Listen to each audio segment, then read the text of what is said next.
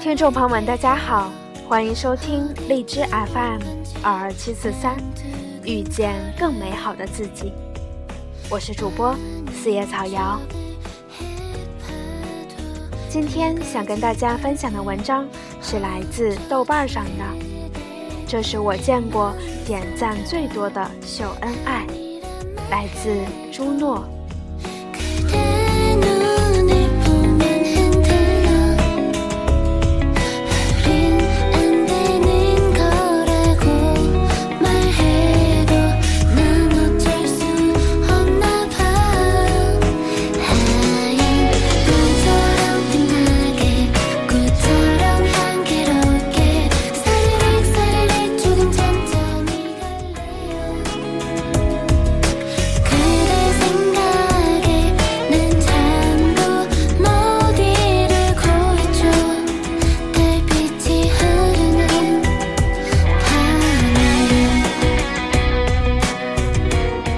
故事1，知乎上有人提问，和优质女生谈恋爱是一种怎样的体验？然后有个男生给出了这样一个回答：我女朋友就是你说的这种人，她是那种很漂亮、很独立的女人，自己还开了家花店，虽然平时很忙，下班也比较晚，但他很少有事情需要我帮忙。每天回到家后，不仅买菜、做饭、洗碗的事儿归他了，甚至连我的衣服、内裤、袜子都是他买。我是个很懒的人，上班比较迟，下班比较早，一回来就是上网，但是不玩游戏，通常就是逛逛 IT 科技类的论坛。虽然我比较乱花钱，并且没有什么理财习惯，但还是很自觉地把70%的工资给了他。如果我加班晚了，他也会自己先睡，从不会打电话给我。我回家后，他也从来不看我手机。平常我喜欢叫哥们儿来家里聚会，他会很自觉地为我们准备很多菜，任我们几个在桌上吹牛逼耍酒疯。然后他自己一个人在沙发上安安静静地看他的电视。过年过节的时候，我女朋友从不要什么礼物，都是自己想要什么自己买，当然我钱都在他那儿。看到这里，大家是不是觉得太不可思议了？许多人都说我狗屎运捡到这么好的媳妇儿，其实我俩是青梅竹马的小伙伴，在遇见彼此前都没有谈过恋爱。有时候我也问他，我身上这么多臭毛病，我妈有时候都忍受不了，你怎么对我这么好呀？他说，因为我从小就喜欢你呀。我问他喜欢我什么，他说，喜欢就是喜欢，就像不喜欢别人一样，没有理由。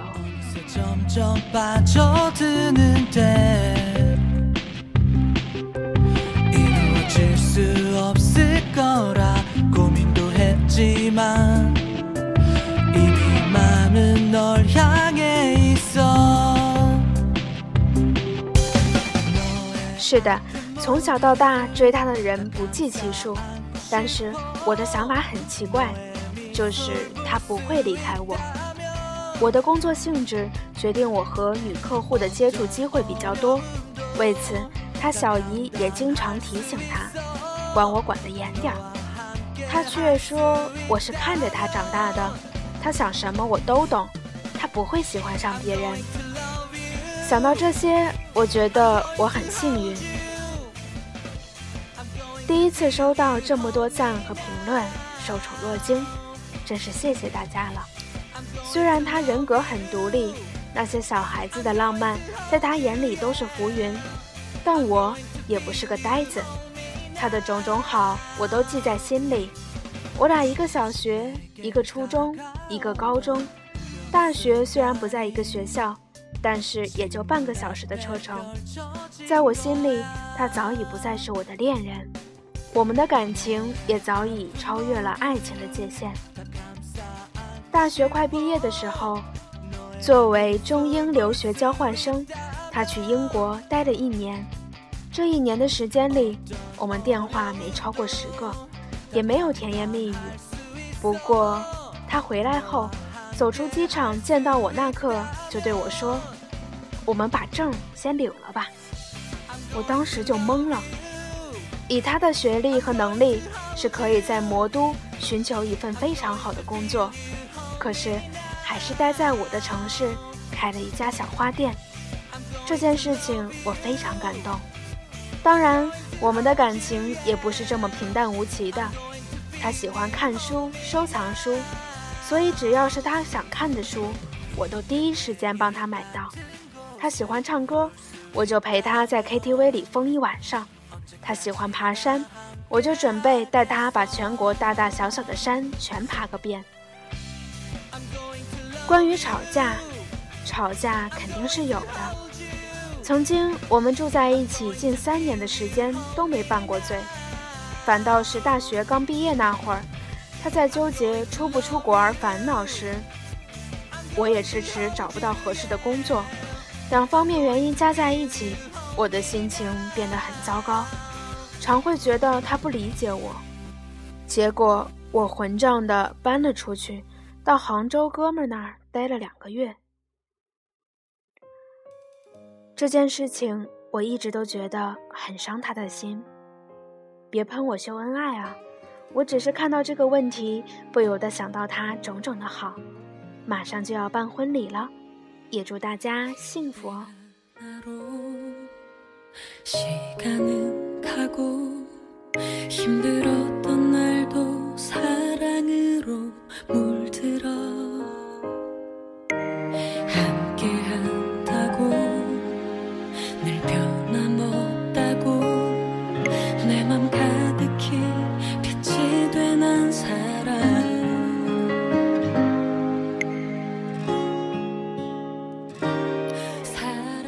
故事2。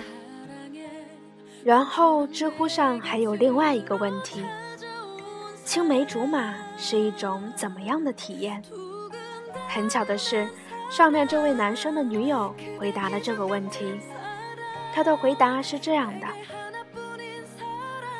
：5岁那年的第一个印象，我爸说我俩在我3个月大的时候就在一块玩了。大夏天的，他抓了一个知了放到我头发上，吓得我大哭。我平时最怕这些东西了，所以我不小心掉进了庄稼地里，弄了一身污泥。他爸爸刚巧看见了，过来直接给了他一个大嘴巴。那巴掌响的我至今还记得。后来看着他在太阳底下罚站，我的心里好难受，于是我把我仅有的一个棒棒糖给他吃了。从此他就对我好多了，也不再欺负我了。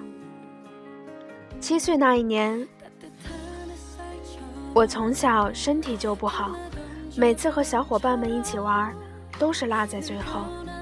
有一天傍晚6点多的时候，天色也已经黑了，我和一大帮小伙伴，也包括他，从河坝上往家走。我们路过一片竹林后，正准备穿过一片墓地，突然不知道哪个王八蛋喊了一句：“有鬼！”吓得我们全都使劲跑。当然我肯定是跑得最慢的那个，还不小心绊倒了，膝盖磕在了一块石头上，撕了一个大口子，血大片大片的流。在小伙伴们持续往前跑的同时，他却一个人跑了回来，并且把我扶了回去。其实他小时候胆子特别小，最怕这些鬼怪之说了。后来我问他为什么要扶我，他说可能怕我爸扇我耳光吧。10岁生日那天，我收到我人生的第一件礼物，他亲手做的纸风筝。这只纸风筝虽然不能飞，但我很喜欢。不过由于我天天在床上玩这个风筝，还总因此耽误睡觉，这只风筝就被我爸一怒之下扯碎了。伤心的我哭了3、4天，也好久没和我爸说话。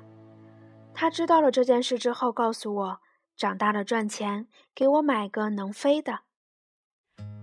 但是都过去15年了，还没有买。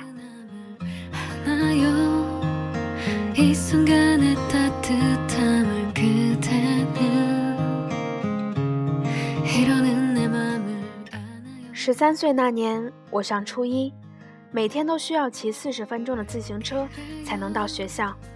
有一天早上，刚骑车出家门不远，车链条就断了，也没有地方修。刚巧他骑车路过，就把他的自行车给我骑了，然后自己把我的自行车推到修理部修好后，再骑到学校。那天早操结束后，同学们都在看他脸红彤彤地读保证书，并保证不再迟到。当全校所有人都在哈哈大笑，只有我在使劲地哭，因为他到学校的时候已经迟到了2个小时了。14岁收到人生第一份情书，我告诉他后，他把情书一把夺了过去，结果被老师发现后，把我们送到了教导处。当时我心里害怕死了。后来我们3个从教导处出来，他一把抱住我说，你以后别再收别人情书了。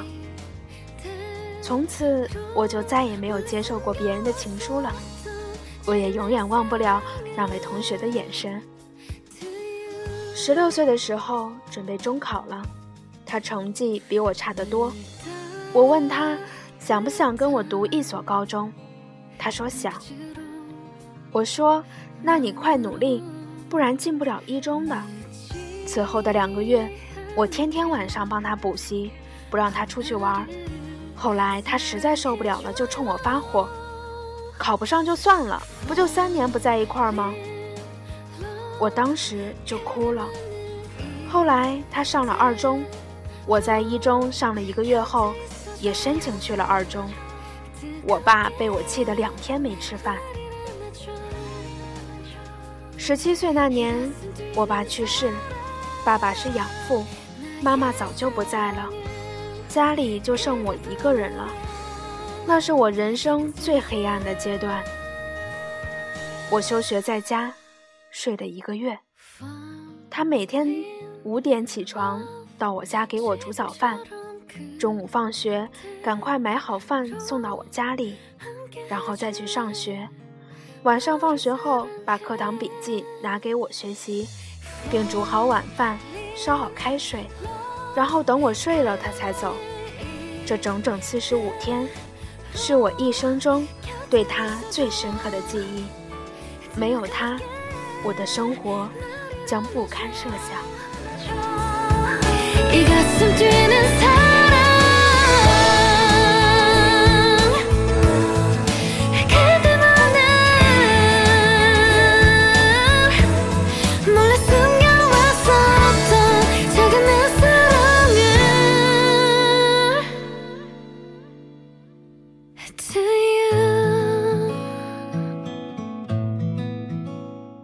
19岁高考，我进了复旦，他为了我也考了上海一所普通的大学，并每天搭乘40分钟的公交来复旦陪我吃晚饭。虽然那时自己的情绪波动很大，但听他说的最多的3个字就是还有我。22岁那年，作为留学交换生，我要去英国待1年。此前我从来没有离开他那么长的时间，所以心里特别难受。其实若非他坚持要我去，当时的我根本无法说服我自己。后来我在英国暗暗下定决心，回国后立马就嫁给他。现在我在离他公司不远的地方开了家花店，这种常陪伴在他身边的感觉使我心安。年底我们就要结婚了，有时我会问他还记不记得小时候的事情，他说都不记得了，就记得我小时候给过他一个棒棒糖。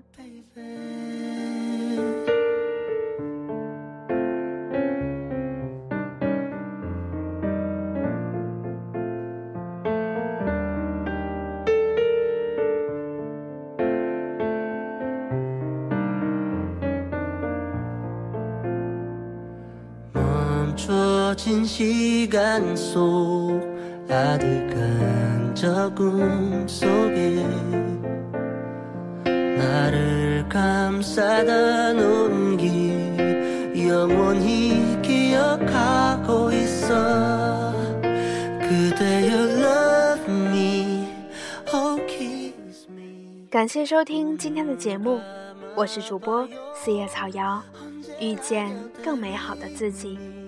如果你喜欢我的节目，请继续关注。如果你想知道节目的背景音乐以及文字，可以关注新浪微博电台遇见更美好的自己，里面有每一期节目的背景音乐以及文字。如果你是用客户端收听我的节目，在每期节目的后面有一个类似橘色叹号的图标，点开之后就有每期节目的歌单。今天的节目就是这样啦，明天就是情人节了，无论你身边有没有人陪伴，小瑶都希望你明天节日快乐，祝各位晚安。